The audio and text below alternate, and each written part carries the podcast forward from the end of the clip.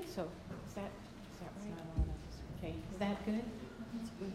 Donna, I think she left. Thank you, well, I'll tell her thank you later, but that was a huge blessing to me to see her pray through Psalm 139. Ladies, I am so glad to be here for this last time with you, and you are such amazing women.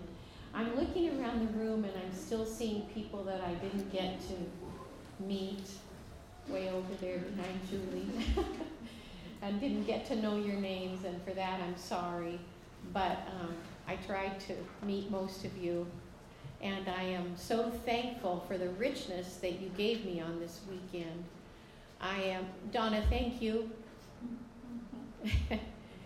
I'm so grateful to the leadership at Restoration Road that they have been praying for me and that they determined that this is what the Lord wanted because in turn it showered blessings on my life as I studied and I've been very excited to bring this last talk to you because I have to give you a little bit of my story. I came to faith in Christ as an eighth grader, and I think I shared this last time. This wonderful friend of mine was talking to me on the phone and she said, Mary, do you are you a Christian? And I said, Yes, I believe in God. And this was the eighth grade girl's response. Well, Mary, even the demons believe and they shudder. and I was very, very concerned because I hadn't heard about demons because I wasn't into horror and um, let alone that there was something more that maybe I hadn't done because she was likening me to a demon. And so I, I was really concerned. And she encouraged me to come with her to the church that I attended for 50 years. And I, I was so blessed growing up in that church because I had very sound biblical doctrine. And I am eternally grateful to the teachers and preachers that I had during that 50 years that valued so highly the Word of God, valued relationship with Jesus, and encouraged my walk with the Father. And now I will put a period and I will write however and a comma. I grew up, I'm 68, so in the 60s I was just beginning my teen years. And during that time, there was a lot of unrest in our nation. Now, I was a teenage girl, I could have cared less. All of my, the boys in my class, of course, they were nervous about the Vietnam War and the draft.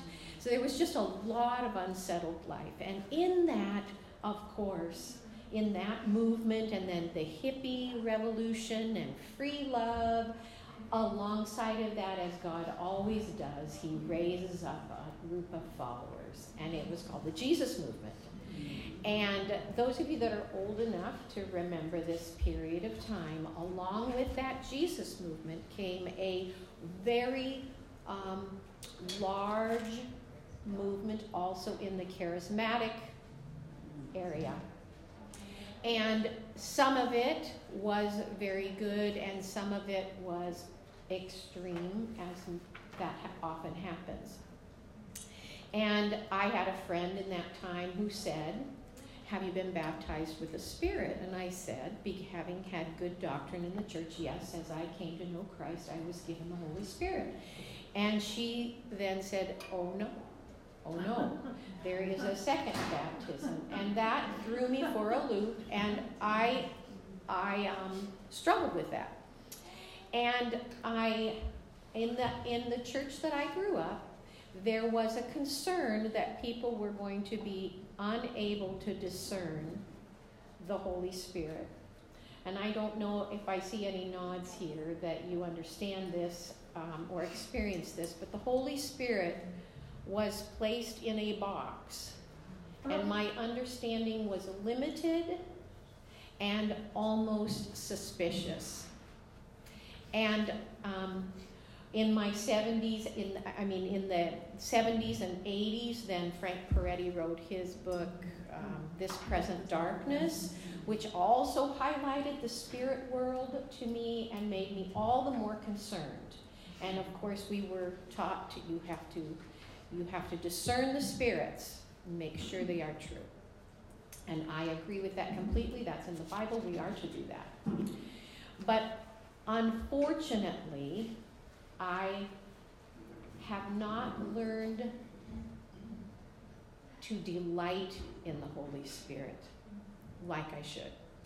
And I think that this study has been a huge blessing. Of course, I believed in the Holy Spirit. Now, of course, my church taught about the Holy Spirit, but it was very, very constrained. So, in this study, it has been a huge blessing to me to dig deeper and to understand and to learn about our Holy Spirit. I listened to some fabulous sermons that A.W. Tozer had given. And you can actually find him speaking on YouTube if you didn't know that. I mean, he's an old guy. And I also found something that I would encourage all of you to go find on your phone, not now, but when you have a chance. If you write down How to Be Filled with the Holy Spirit by A.W. Tozer, Moody Press has a website where the entire book will come up so you can read it. It's a 365 day devotional. And I was so excited to find that. It's beautiful. And in one of his sermons, you know, he talked about how the evangelical church separated kind of from the Holy Spirit in that time and did not preach the Holy Spirit in a way that was accurate to who the Holy Spirit is. So, anyway, this is going to be uh, this this um, session. I'm going to be sharing with you what the Lord has taught me anew about the Holy Spirit. So, who is the Holy Spirit? These are quotes from A.W. Tozer. He is indivisible from the Father and the Son, so that if you were to be suddenly transferred to heaven itself, you wouldn't be any closer to God than you are now, for God is already here.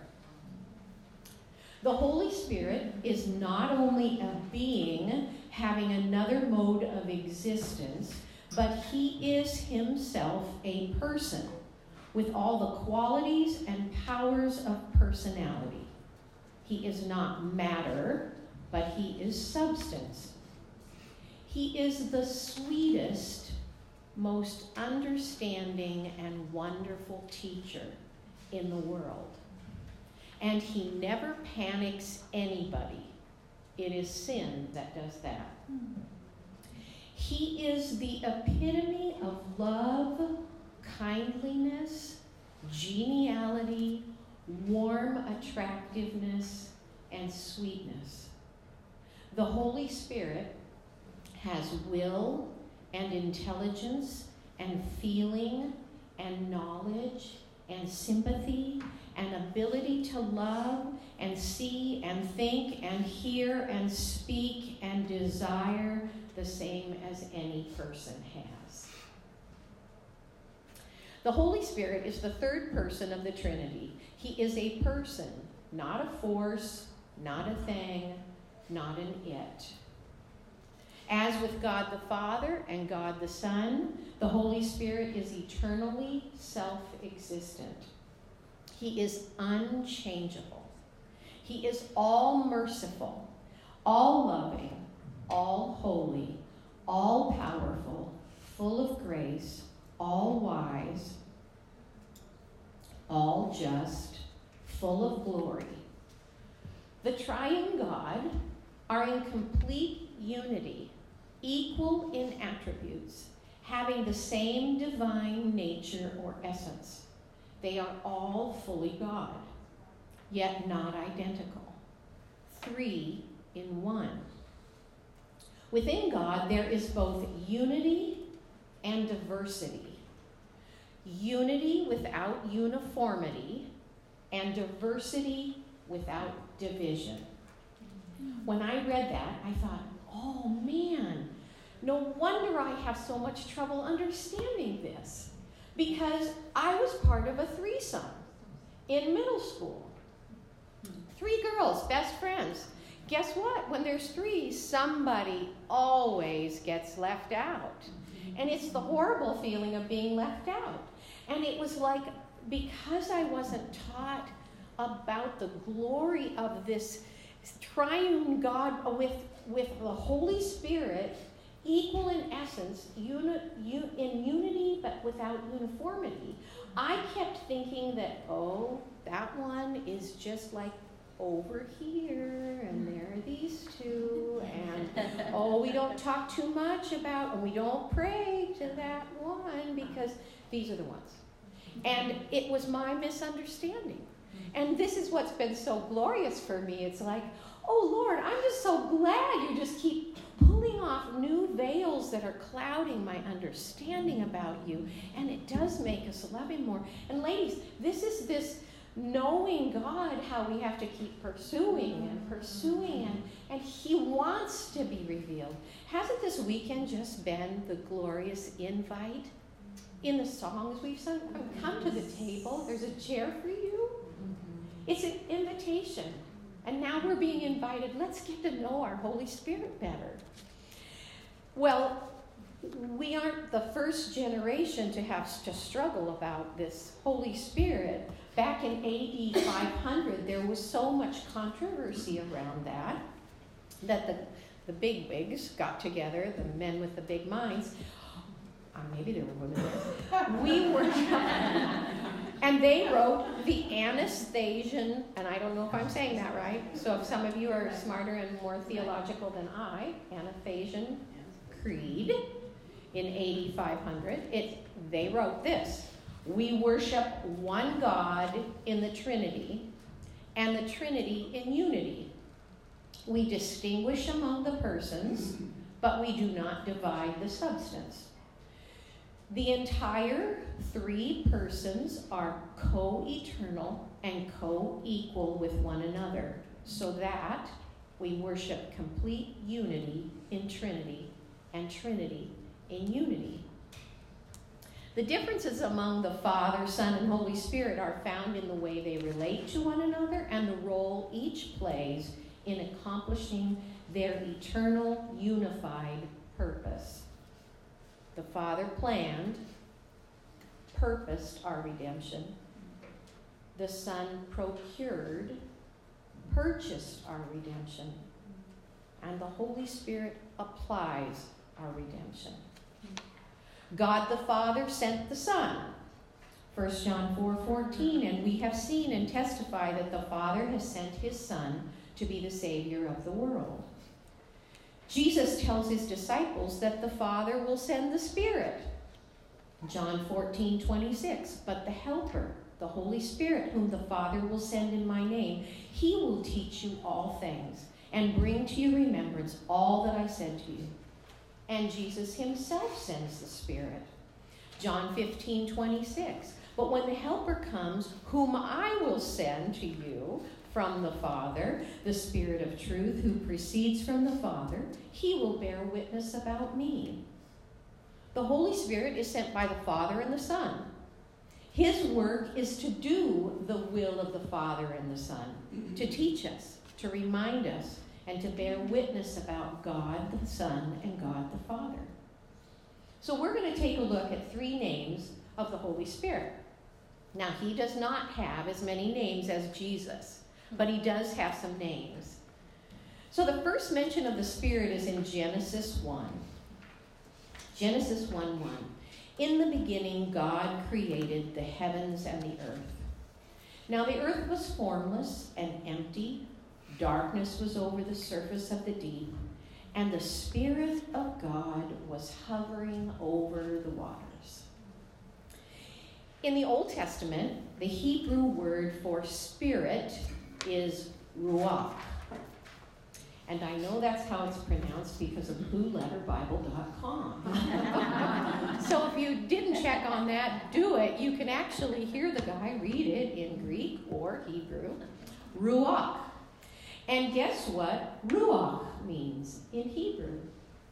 It means breath or wind. the breath of God, which brings life. Now, we all know the importance of breathing. How mm-hmm. many of you have fallen hard on your chest before? And you have that terrifying moment where there is no breath and you don't even remember how to breathe, mm-hmm. and it's just horrifying. And I am imagining that there are many in this room, though probably not all, that have waited for that first breath. To hear that precious one that you have loved for nine months take that first breath. And in that moment, it's that joyful feeling you're alive, you're alive. And of course, there are some in this room that have sat beside a bed and watched someone you love take that last breath, and suddenly they are no more, just their shell. We associate breath with life.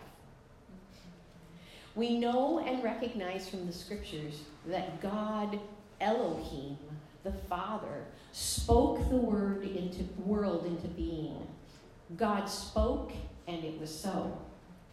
Psalm 33 6 says, By the word of the Lord the heavens were made, and by the breath of his mouth all of their host. In the work of creation, we see God creating Adam fashioned from the ground. He was given flesh and bone and tissues, but he was not alive, not human, not until God breathed his breath and man became a living soul. Genesis 2 7 Then the Lord God formed a man from the dust of the ground and breathed into his nostrils the breath of life, and the man became a living being. The source and origin of life is the breath of God, which is the Holy Spirit. The Holy Spirit, Ruach Elohim, the breath of the Almighty, is the power, the force, the instrument or agent of creation. One scholar said it this way The Spirit is the irresistible power by which God accomplishes his purpose.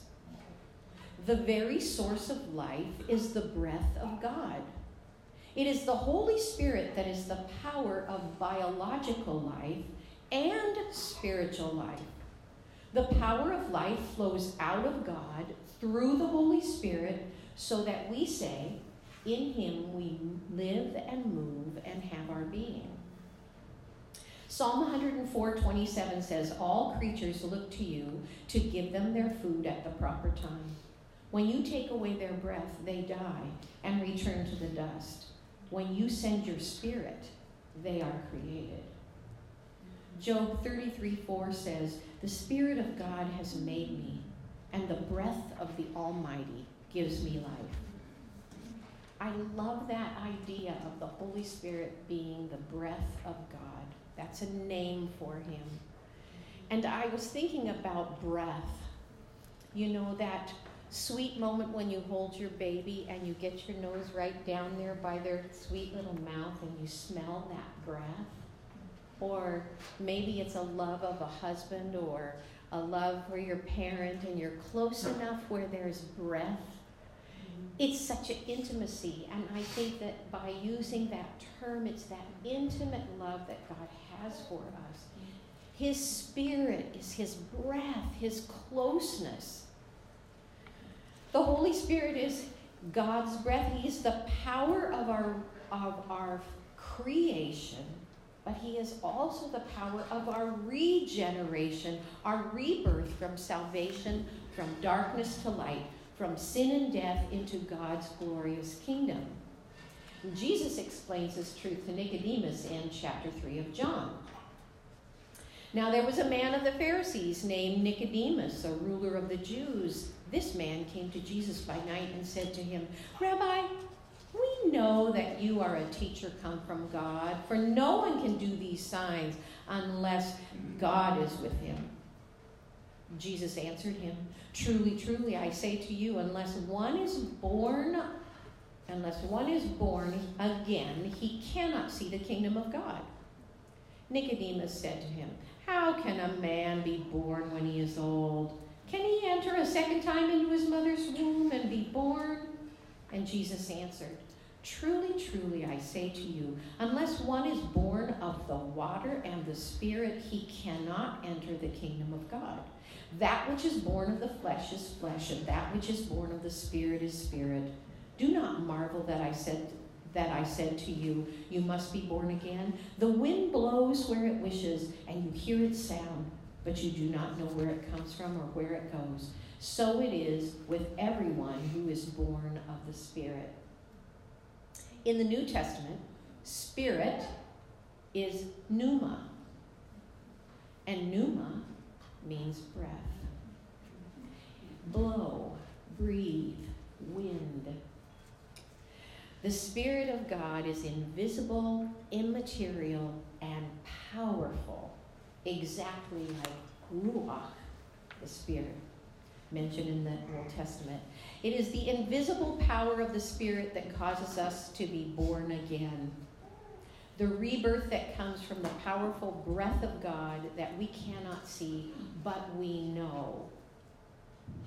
Romans 8 1 and 2 says, Therefore, there is now no condemnation for those who are in Christ Jesus, because through Christ Jesus, the law of the Spirit who gives life has set you free from the law of sin and death. Ephesians 1:13 says, "And you also were included in Christ when you heard the message of truth, the gospel of your salvation. When you believed, you were marked in him with a seal, the promised Holy Spirit." who is a deposit guaranteeing our inheritance until the redemption of those who are God's possession to the praise of his glory. We are made new, just like the prophet Ezekiel said in Ezekiel 11 19. And I will give them one heart, and I will put a new spirit within them. And I will take the heart of stone out of their flesh and give them a heart of flesh.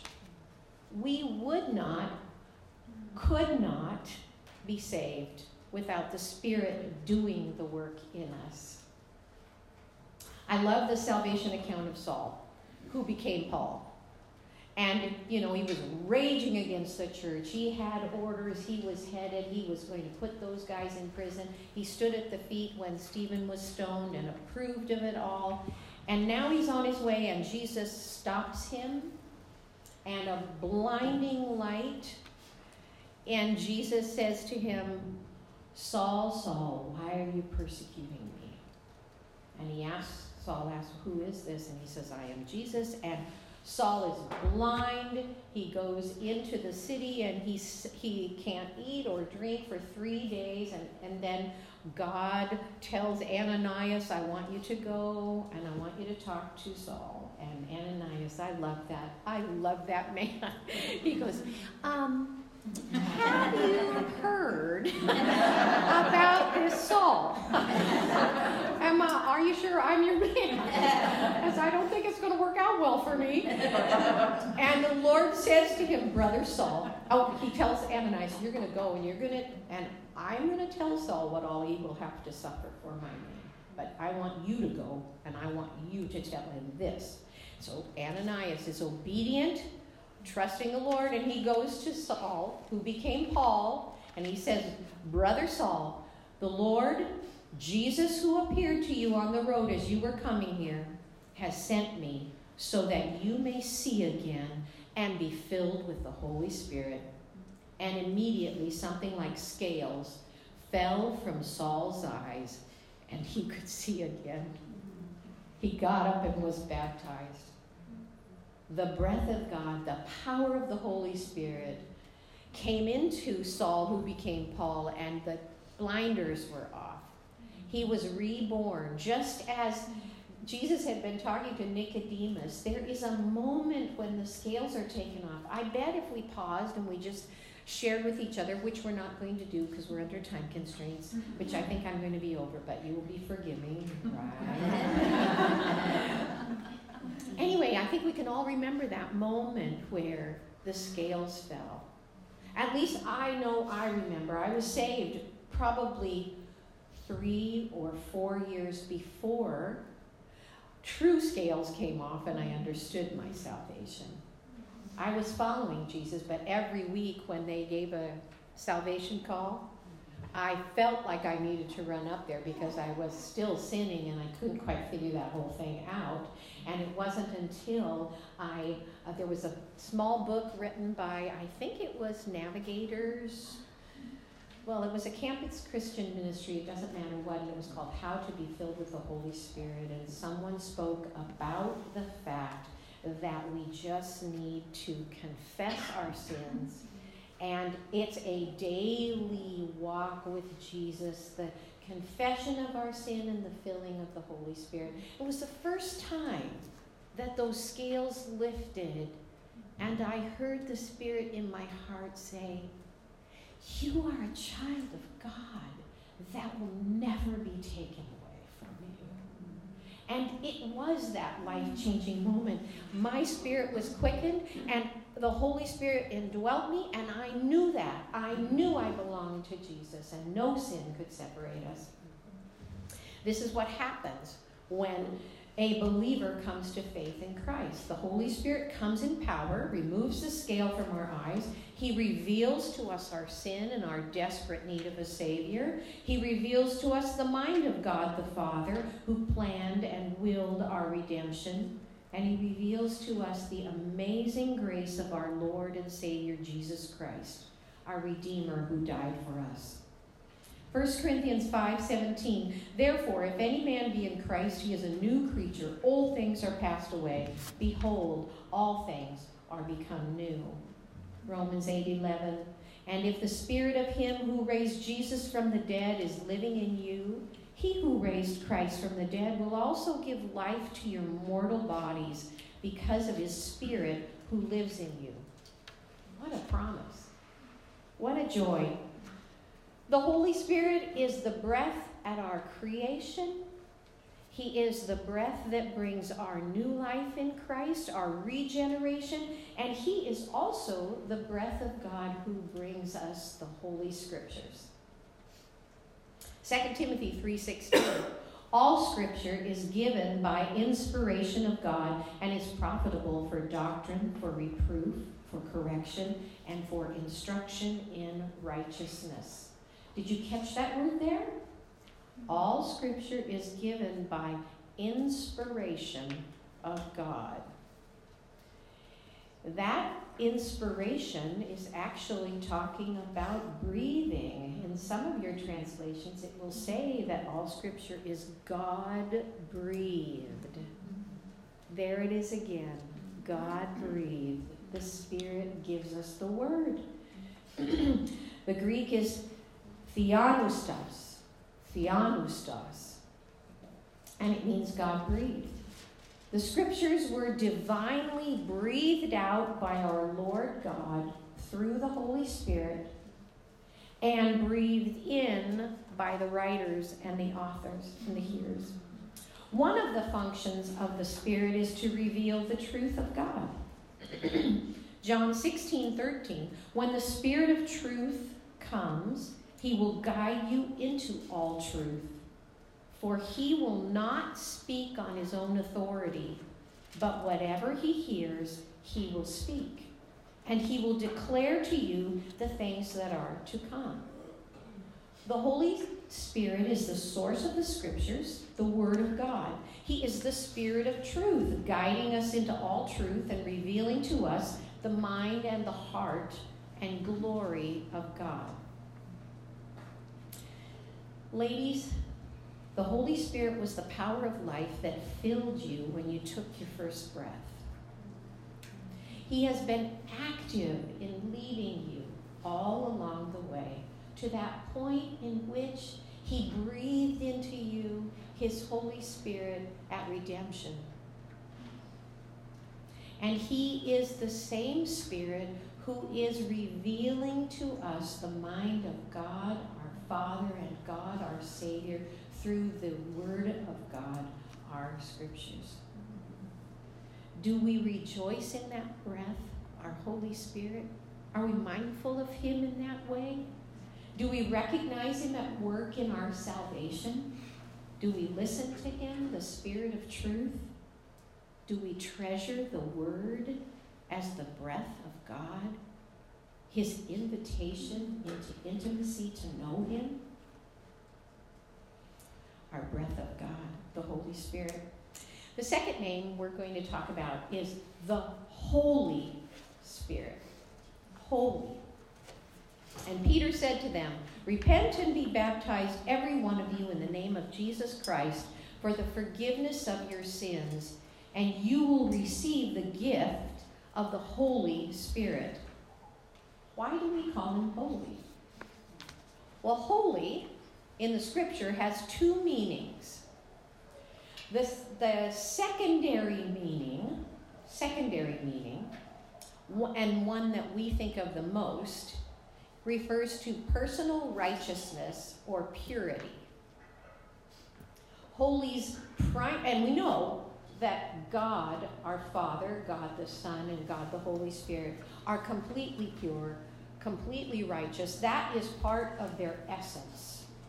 They can't be anything but what they are. But holy's primary meaning is not that. Holy's primary meaning is the idea of other. Isn't that interesting? Other. Holy means other, sacred, apart, separate. We see this in our triune God's transcendent majesty. He is so above us, holy other, sacred, set apart, transcendent. That is our Holy Spirit. And the Holy Spirit's name also points to this work of what He does in our life. To make us set apart, to make us holy, to make us other, to make us different. His work is to apply our redemption and to make us holy. And this process is called sanctification. Big Christian word, isn't it? And I remember being a young believer and hearing justified and justification and sanctification. And sometimes those can just be like, I don't get it, you know? But that sanctification, that what it was, it's just so wonderful to think about it. That at the moment Jesus Christ becomes your Savior, where you have those scales ripped off, and you stand now completely forgiven. In our Christian vocabulary, we call that justified. And as a young girl, it was just as if I had never sinned. It's the great exchange. Christ's perfection, his robes of righteousness are put around me. And now, when God looks at me, he sees his son in me. And Christ has taken on the filth of Mary Knuckles. And when he died on the cross, he died for that. He took my whoa, he took my sin and shame and the punishment for my sin from a just and perfect God on himself. So, okay, don't do that. so that I could be made clean and stand now in his presence. That is that is justification. But then, you know, like Donna was praying, we still go home after today. And suddenly we hit the wall and we, we think, oh Lord, this is so great. I'm getting it. I'm getting it. Boom. I don't have it at all. ah. And this is the long road of sanctification. It's that that process that we're in until the day we go home to be with Jesus, that he who began a good work in you will complete it. You are not left to your own devices, ladies. The Holy Spirit is working in us all the rest of our life to transform us into the image of Jesus. And that is the That is that aspect of the role of the Holy Spirit. The Holy Spirit, He is at work to make us holy, to sanctify, making us holy. In the book of Acts, the apostles preached in the power of the Holy Spirit. The people heard, and the Holy Spirit opened their eyes and hearts, and they repented and were baptized. The Spirit's work at that time was immediately manifested in the speaking of tongues and prophesying. God was building his church. Today, the Holy Spirit may still choose to work that way. However, it is the fruit of the Spirit that is the necessary evidence of God's work in a person's life. It is not whether or not we are speaking in tongues, it is whether or not there is evidence of the fruit of the Holy Spirit in our life. And it's fruit, not fruits. We don't get to just choose, well, I'm going to work on love today because it is all of them, and the Holy Spirit is the one that can do that work. I mean, come on. If he can do creation, if he can do if he can do regeneration, if he can do the holy word of God, he can build this fruit, not us. We are attached to that vine. It is Him at work building this fruit. And that fruit is Galatians 5 22 and 23. But the fruit of the Spirit is love, joy, peace, patience, kindness, goodness, faithfulness, gentleness, self control. Against such things there is no law. Since we live by the Spirit, let us keep in step with the Spirit. I love that keep in step with the Spirit. That's like walking. That's like every day. That indicates, hey, this is a process, girls. This is the rest of our life. And I think we all know it, right? The Holy Spirit reveals, illumines, corrects, teaches. I love that quote by Tozer. He is the kindest, sweetest teacher. He loves us and desires us to know God, to know His heart, to please Him, to live our lives in accordance with His will. This is the transforming, sanctifying power of the Holy Spirit in us. And Paul reminds us in Philippians 2 that we have to partner with Him. Philippians 2 12 to 13. Continue to work out your salvation with fear and trembling, for it is God who works in you, both to will and to work for his good pleasure. That is not fear, trembling that you have a hard taskmaster. And if you don't shape up and start being more fruitful, you're out. It isn't that. We fear the Lord because we love Him so much and He is so glorious that we don't want any sin to come and separate us. We are the ones that separate ourselves by sinning. We run away because we know we have a faithful God that if we confess our sins, He is faithful and just to forgive us our sins and cleanse us from all unrighteousness. We have a role to play in working with the Holy Spirit. We must listen and obey. God has given us His Holy Spirit to help us, but we must work with Him. Paul states in Romans 8 5 through 6 those who live according to the flesh have their minds set on what the flesh desires, but those who live in accordance with the Spirit have their minds set on what the Spirit desires. The mind governed by the flesh is death, but the mind governed by the Spirit is life and peace. Who are you letting govern your mind? When I'm struggling, whatever it is, God, through His Holy Spirit, meets me where I am and leads me by revealing His Word and applying it to my life. Then the Spirit of truth gives me His power to overcome that sin or struggle. It is the same power that raised Jesus Christ from the dead. So it is power indeed. I had an unbeliever in my house on Easter. I extended the invite. This is a person that I have my whole life. I'm, yes, there's, I think I shared this once before, so it's an ongoing struggle. And her first remarks were mocking our Lord.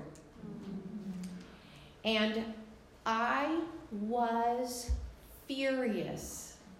I can only describe my heart is full of, it's a strong word. Okay, I can't even say it. Strong dislike. and I was furious, and it spoiled my time. And the Lord, in that, in that anger, the Lord reminded me. I, I actually apologized because I thought I set myself up for this by sharing the love of my Savior verbally when I knew her response is already rejection.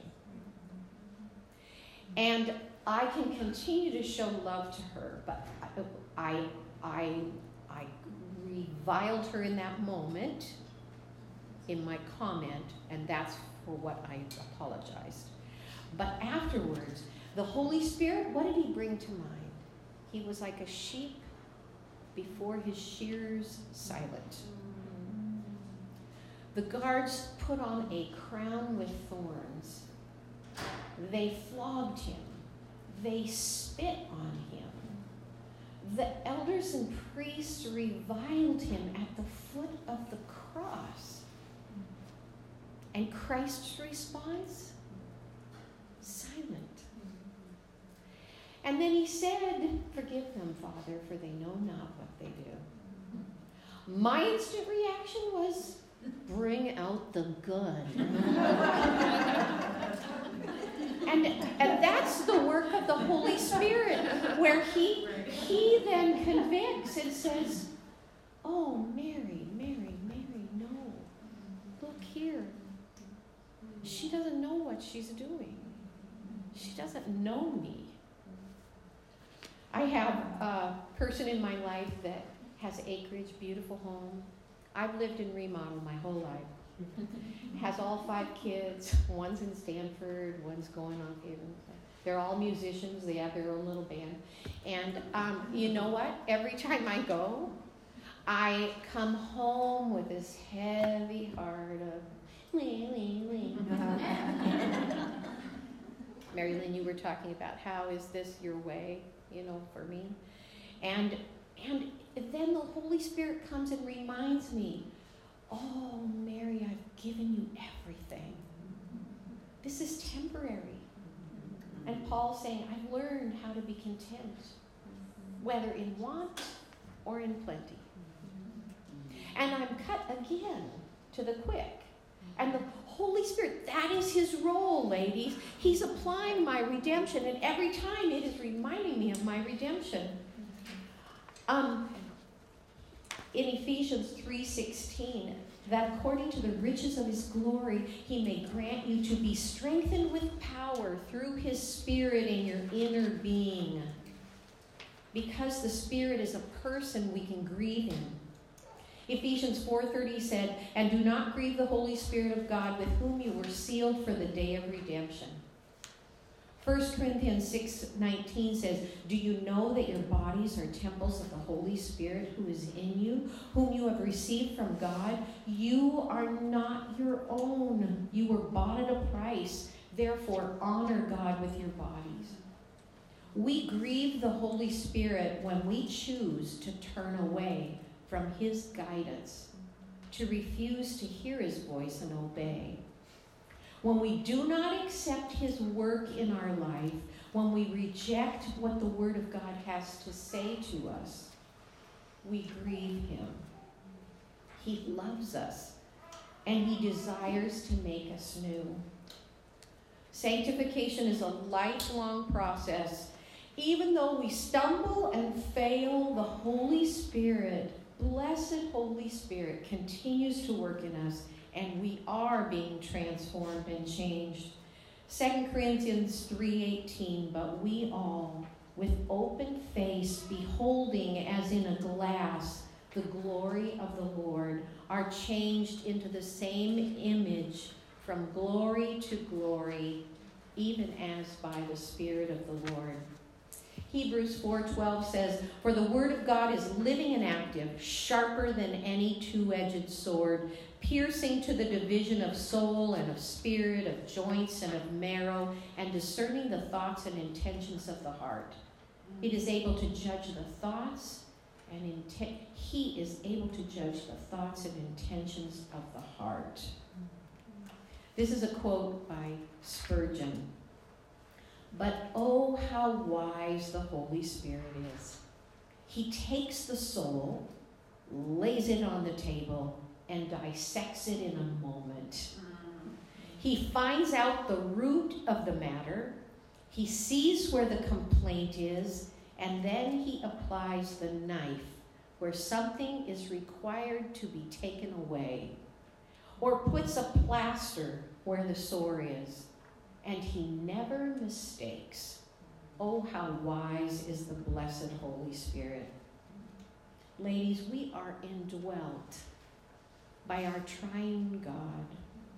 John 14, 18 says, I will not leave you as orphans. I will come to you. Before long, the world will not see me anymore, but you will see me. Because I live, you also will live. And on that day, you will realize that I am in my Father, and you are in me, and I am in you. This is a quote by John MacArthur. Those who love Christ and not only are and are not only indwelt no let me start again those who love christ are not only indwelt by the holy spirit christ and the father but the believer enjoys a supernatural union with them as well. Jesus illustrates this union by comparing it with his relationship to the Father. In that day, you will know that I am in my Father, and you in me, and I in you. We are one with God and Christ. That's why sin is so out of place in the believer's life. That's all the more reason why we need to listen to the Holy Spirit. He is the agent of our transformation. Do you know the Holy Spirit as a person, or do you think of him as just a remote force at work? Do you allow the Holy Spirit to speak to you every day? Do you listen to his leading? Do you seek his power to will and to do God's good pleasure? Are you grieving him right now by refusing his counsel, his teaching in some way? He will never leave us, but we certainly can crowd him out of our lives, ignore him, or seek to live our own way. Do you need today to ask him to fill you anew? We need to thank our Lord for his Holy Spirit. And we're coming to the last, our last title for the weekend the Holy Spirit, our helper. We're going to be looking in John chapter 14, which is so full. And this was a time Jesus is speaking to his disciples the day before he was crucified. And I can only imagine the holy incarnate God now with his little brood. These are his last words, and he's already told them, I'm going to be leaving you. You're going to, you're going to, um, oh man, don't you hate it when a word? You're all going to not betray, what's the other word? Depart from me, that's another word. Oh, well, it doesn't matter. They're all going to scatter. They're all going to not betray, but what's that other word? anyway, it doesn't matter. You know what I'm talking about. Someone, he tells them, one of you is going to betray me. You're all going to desert me. And I'm going to be killed. So he's told them this. He was leaving them For three years, they'd walked together from all these different walks of life. They'd experienced walking with God like Adam did and Eve did in the garden. Here was the perfect one who had taken on flesh, and they could ask him anything. And, and if they saw a problem coming, I mean, they, they watched him heal the lame, give sight to the blind, raise the dead. He'd wa- they'd watched him feed the thousands, and he'd, they'd been the privileged ones to sit close to him. And even Peter, James, and John were those special ones that he drew in in a tighter circle. And just before this, they're all arguing about who's going to get to sit next to him. Because they still were thinking an earthly kingdom. They still were thinking Messiah, the ruler, we're finally going to conquer. And now Jesus is saying, I'm going. And I can only imagine the hearts of these people. Who don't leave. What? But now Jesus is a Spurgeon. But now that Jesus was to depart out of the world unto the Father, they would be deprived of their fortress and high tower. They would be as children bereft of their father, or at best, as soldiers without a general. Here was a sad case work given and power withdrawn a battle beginning and the conquering captain leaving. John 14, 15 to 31 is all about this, but I'm going to be reading just a few of those verses. If you love me, you will keep my commandments, and I will ask the Father, and he will give you another helper to be with you forever, even the Spirit of truth whom the world cannot receive, because it neither sees him nor knows him. You know him, for he dwells with you and will be in you. I will not leave you as orphans. I will come to you.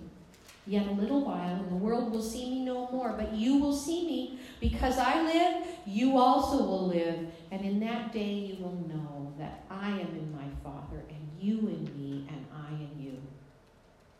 Jesus said, he would ask the Father and he would send them another helper.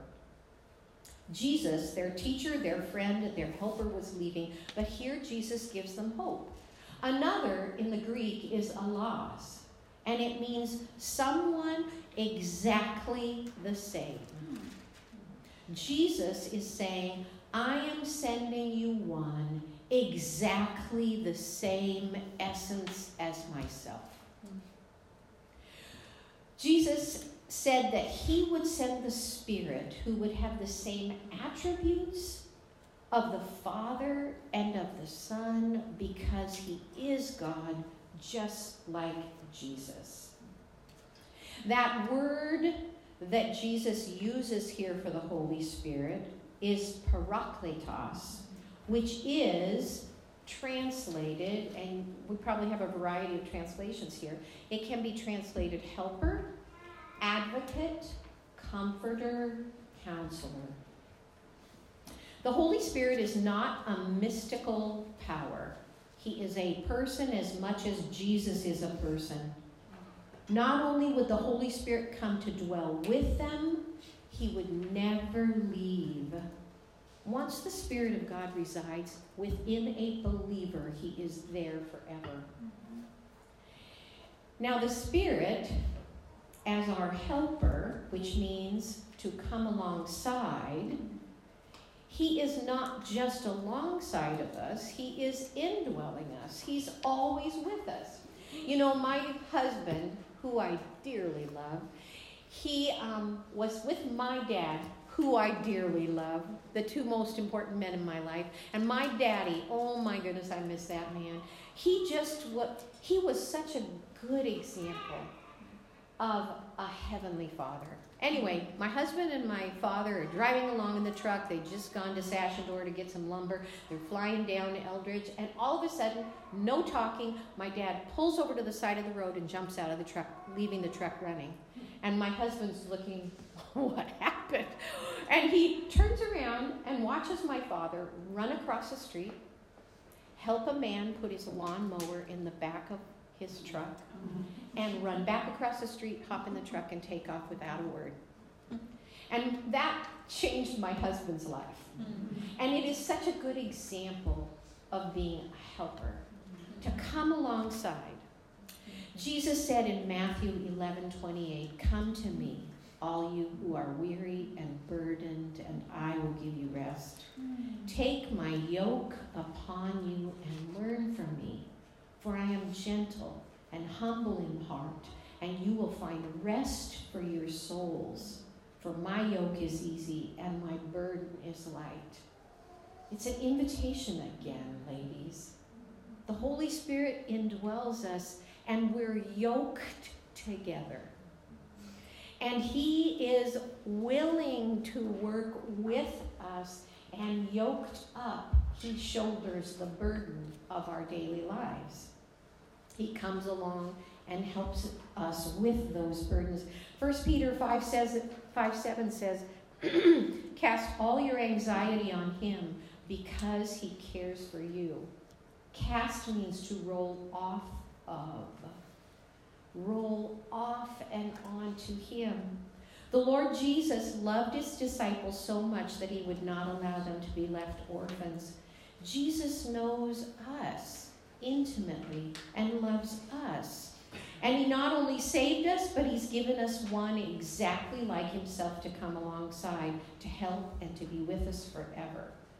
How many times in this last year have you longed for a helper? Someone that could come alongside and shoulder that burden of this last year with you. I hope you have found your Holy Spirit to do that.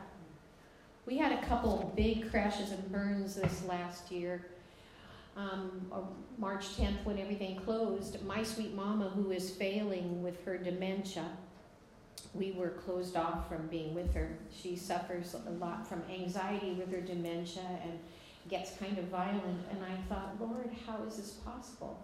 Because one of us kids was there every single day from four o'clock until she crawled into bed, which was her worst time. And we'd tuck her in and sing and pray with her. And we could no longer go in.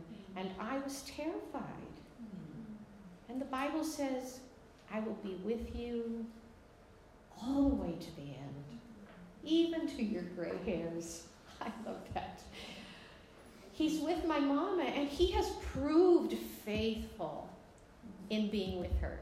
We talk to her every day outside a window with a baby monitor that has walkie talkie capabilities.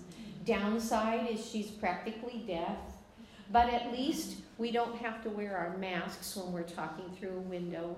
And she's at the point now where she can wave and say hello, and cognitively, that's about it. It's a great day when I hear my mom say, Hi, honey, and I love you. We all shared videos with each other so we can all feel loved. It was a year that I needed the Holy Spirit to be that helper and he so faithfully has. And in June, we um, had been watching our little five year old granddaughter, Rosalie Joe, and she was having some medical issues that were alarming. And then my sweet daughter in law called and said, We are to take Rosie to Children's immediately. Um, they found a huge mass on her kidney and they were 98% sure it was Wilms tumor. And I, we ran down south where they live and picked up our Emmeline, who is three years old, and suddenly the whole world stopped, and I thought, oh Lord, not again, not again, not again, not again, not again. I longed for my helper. I needed my helper. And so, faithful as our Holy Spirit is, He reminded me don't go forward, Mary. Stay here. I have this. Trust in the Lord with all your heart. Lean not on your own understanding. In all your ways, acknowledge Him. He will direct your paths. Do not fear, for I am with you. Do not anxiously look about you, for I am your God. Surely I will help you. Surely I will strengthen you. Surely I will uphold you with my righteous right hand. So we had a little three year old that we were living with, and for one week, we all just were stunned. And that precious little girl went down to Children's Hospital and had to undergo all kinds of horrific things. They removed her kidney, and then they went through the process of pathology. All the oncology doctors said, Yeah, we're pretty sure this is Wilms tumor. and then it was a week later, excuse me, that we got a FaceTime from our son. And they had already put in, Rosie had gone in for two surgeries one to have her kidney removed, and then they had to put in the port. And my son, on a Facebook post, he said, It's benign. Like they only have 12 of these particular types of tumors recorded ever. And probably there are a whale of a lot more, but they didn't have the technology to actually determine. And so those children went on to experience all that chemotherapy. And Rosie was spared. You know, and I thought, Lord, this is amazing. Thank you, thank you. And in the same time, I thought, but I've been there when the, when the diagnosis wasn't good. And even then, we can trust in our Heavenly Father. We can trust in the Savior who redeemed us. And we can trust that our Holy Spirit will be our helper and our comforter. And He was, and He is, and He evermore shall be. We have a helper. The Holy Spirit is also our advocate. An advocate is one who, it's a legal term, pleads our case before a righteous judge. The scripture teaches, teaches that Jesus is our advocate before the Father, and the Spirit is also our advocate. He testifies to our hearts that we belong to God. Romans 8:14 For those who are led by the spirit of, the, of God are the children of God. For the spirit you received does not make you slaves so that you live in fear again. Rather the spirit you received brought about your adoption to sonship and by him we cry Abba Father. The spirit himself testifies with our spirit that we are children of God the Holy Spirit advocates, advocates for God against sin. John 16, 7 to 9 says, But very truly I tell you, it is for you, your good that I am going away. Unless I go away, the advocate will not come to you. But if I go, I will send him to you. And when he comes, he will prove the world to be wrong about sin and righteousness and judgment the Holy Spirit comes in and illuminates the Word and puts his finger and does that cutting away of sin in our life. Romans 8:26 In the same way the Spirit helps us in our weakness. We do not know what we ought to pray for, but the Spirit himself intercedes for us through wordless groans. And he who searches our hearts knows the mind of the Spirit because the Spirit intercedes for God's people in accordance with the will of God. He prays to the Father for us. The Holy Spirit is our comforter, our counselor. He takes the Word of God and reveals it to us. He makes the promises of God precious to our heart. 2 Corinthians 1:20 For no matter how many promises God has made, they are yes in Christ. God purposed, He promised, Christ redeemed, He purchased, the Holy Spirit. He takes that word of God and reveals those promises and makes them ours. 1 Corinthians 2 says, What no eye has seen, nor ear heard, nor the heart of man imagined what God has prepared for those who love him. These things God has revealed to us through the Spirit. For the Spirit teaches, searches everything, even the depths of God. For who knows a person's thoughts except the Spirit of that person which is in him? So also, no one comprehends the thoughts of God except the Spirit of God. Now we have received not the spirit of the world, but the spirit who is from God, that we might understand the things freely given us by God. This is what we speak, not in words taught us by human wisdom, but in words taught by the Spirit, explaining spiritual realities with spirit taught words. When we face trials and burdens, our Holy Spirit, our Comforter, reminds us of the words and the mind of our Savior and of our Father. John 14, 26 says, But the Helper, the Holy Spirit, whom the Father will send in my name, he will teach you all things and bring to your remembrance all that I have said to you. So when I'm racked with fear, he reminds me of Isaiah 41:10, which I just shared with you. So do not fear, for I am with you. When I'm struggling against sin, he reminds me of the promise of his armor in Ephesians 6 10 through 19. Finally, be strong in the Lord and in his mighty power. Put on the whole armor of God so that you can take your stand against the devil's schemes. Fasten on the belt of truth. Pick up the sword of the Spirit, which is the word of truth. And when I'm in deep sorrow, he whispers Psalm 23 to my heart The Lord is my shepherd. Yea, though I walk through the valley of the shadow of death, I will fear no evil, for thou art with me. 1 Peter 5:10 And after you have suffered a little while, the God of all grace, who has called you to his eternal glory in Christ, will himself restore, confirm, strengthen, and establish you. That's a promise. That's a promise. Jesus said in John 16 13, but when he, the Spirit of truth, comes, he will guide you into all truth. He will not speak on his own.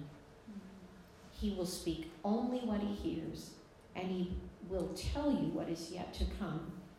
The Holy Spirit teaches us about God the Father and God the Son. He uses the God breathed word and illuminates it.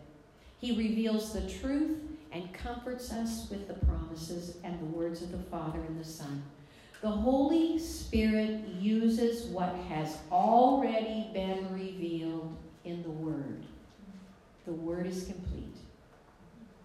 And right there, that's one thing to remember. If anyone teaches you something other than what is in the Word, you can know it is not the Holy Spirit speaking. So be Bereans, Bereans, however you say that, those devout students. Check the Word. Spurgeon said, the Holy Spirit does not reveal anything fresh now. He brings old things to remembrance. The canon of revelation is closed. There is no more to be added. God does not give a fresh revelation, but he rivets the old one. When it has been forgotten and laid in the dusty chamber of our memory, he fetches it out and cleans the picture, but does not paint a new one.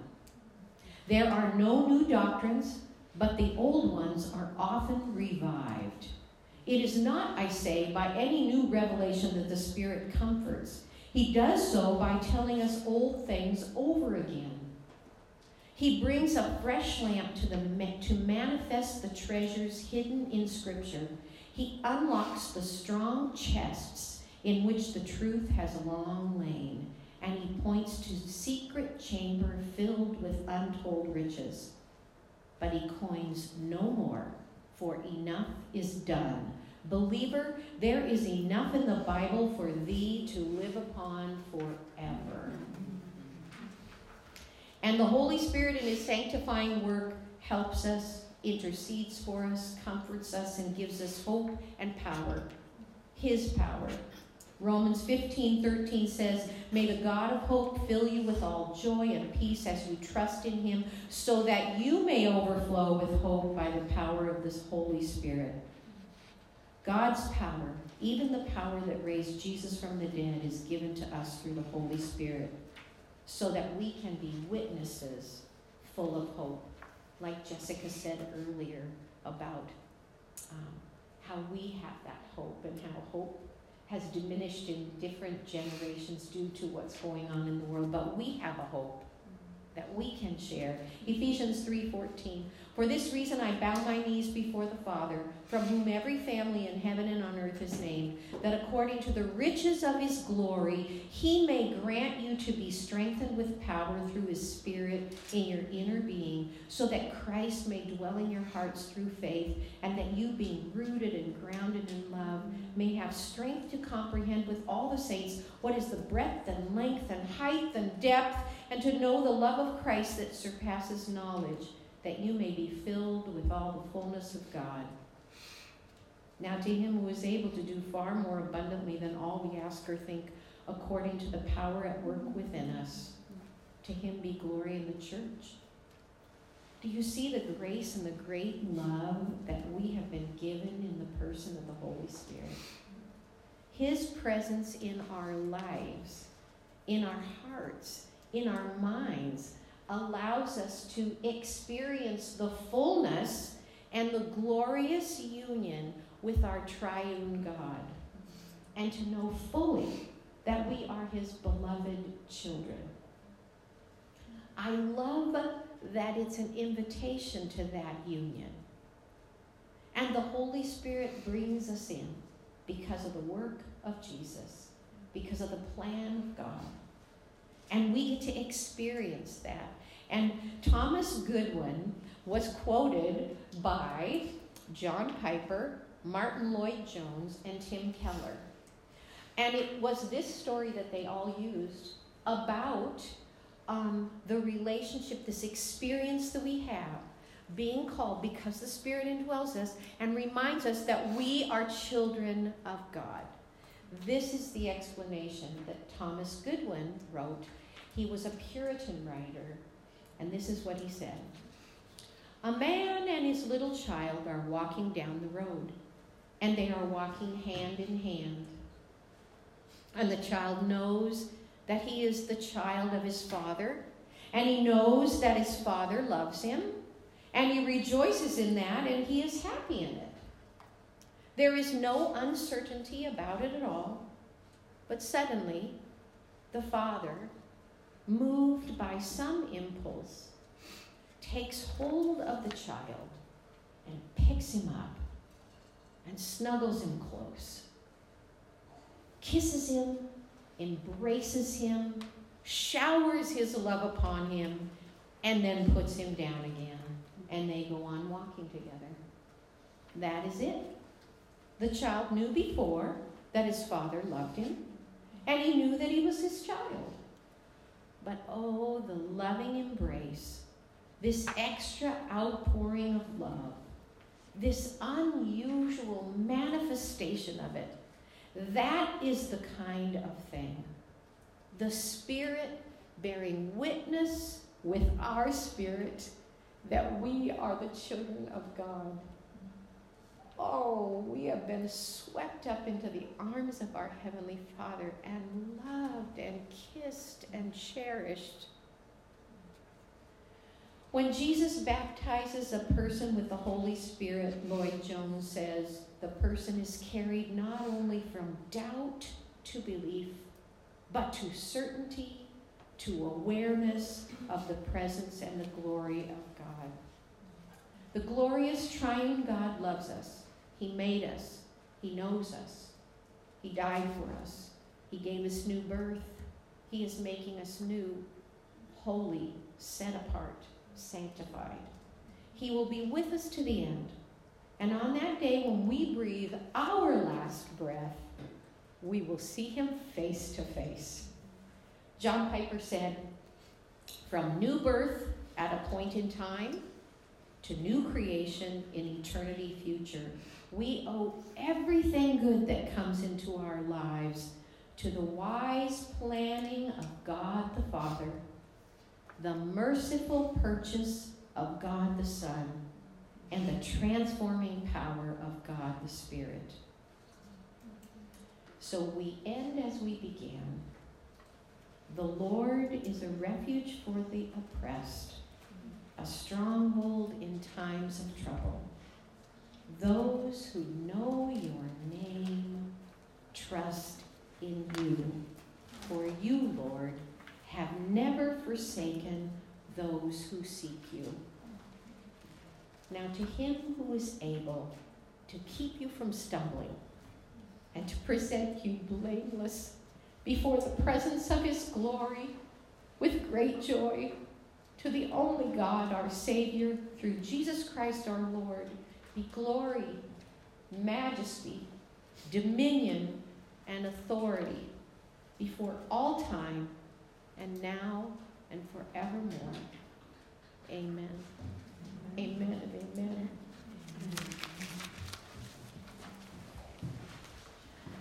I just wanted to read how God is sovereign. Um, it's been a very phenomenal weekend.